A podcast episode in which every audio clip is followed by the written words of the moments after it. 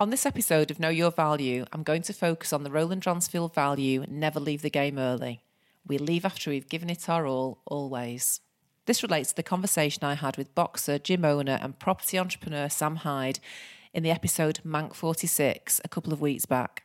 He watched Crocodile Dundee as a young boy and saw Mike Tyson for the first time. When he asked his mum who that man was, his mum told him that he was a professional fighter.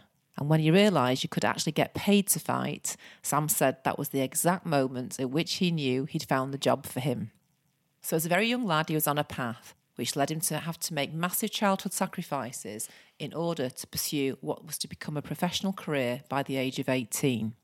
Sacrifices which included cycling to train in Earlham in the morning and to Moss Side in the afternoon sacrifices which included having to diet permanently so he could make weights for matches when all his mates could eat whatever they wanted. Sam said that for as long as he can remember, his day has started at 5am and finished no earlier than 9 o'clock at night. He always thought that when he'd made it, or when he had his own business, there would become a point in his life where instead of the 5 to 9, he could enjoy a 9 to 5. But as he says, once that work ethic is built in you, that's never going to change. And that's how Sam still lives his life. Even now, he's up and training himself in the gym by five o'clock in the morning, ahead of a full day of PT and group classes, and also developing a rapidly growing property development and contracting business. On the day he had to go and get his GCSE results, Sam was already working and had to take an hour off work to go and get them.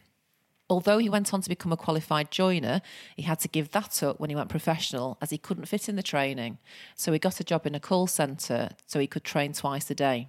And everyone congratulated him for turning professional, but he was absolutely skint. So, to earn money, after a long day of training sessions and several buses and met rides to get him to and from, and working in a call centre, he started giving personal training sessions to customers from four o'clock. Definitely never leaving the game early. Sam's also very conscious about the amount of effort you have to put in in order to be successful. He doesn't believe in immediate gratification. He said that when he was fighting and winning most of his matches in around two minutes, he was putting literally weeks of hours into training for that two minute fight.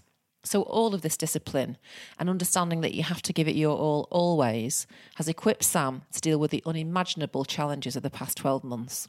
He paid for the trainer's wages out of his own pocket in order to make sure that the business ultimately survived. He also created lots of different ways for his gym community to still have access to online training and nutritional support, even though that business model didn't make ends meet for a long period of time.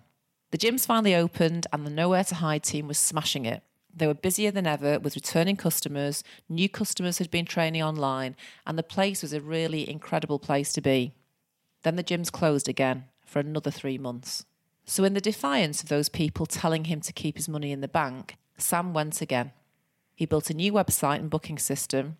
He remodeled the space. He created new classes. He put in a physio room with no money coming in the business yet again. And when the doors opened on the 12th of April, they had more revenue coming in through them than ever before.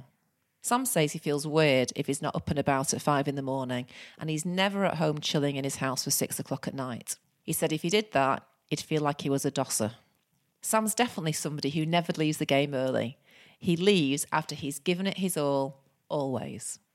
And another bunch of people who leave after they've given it all, always, is Manchester's amazing hospitality sector.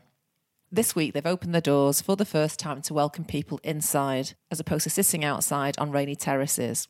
So, this week, you're going to be able to hear from some of Manchester's finest hospitality family who, after a year of restrictions, are now finally able to open their doors and let Mancunians back in.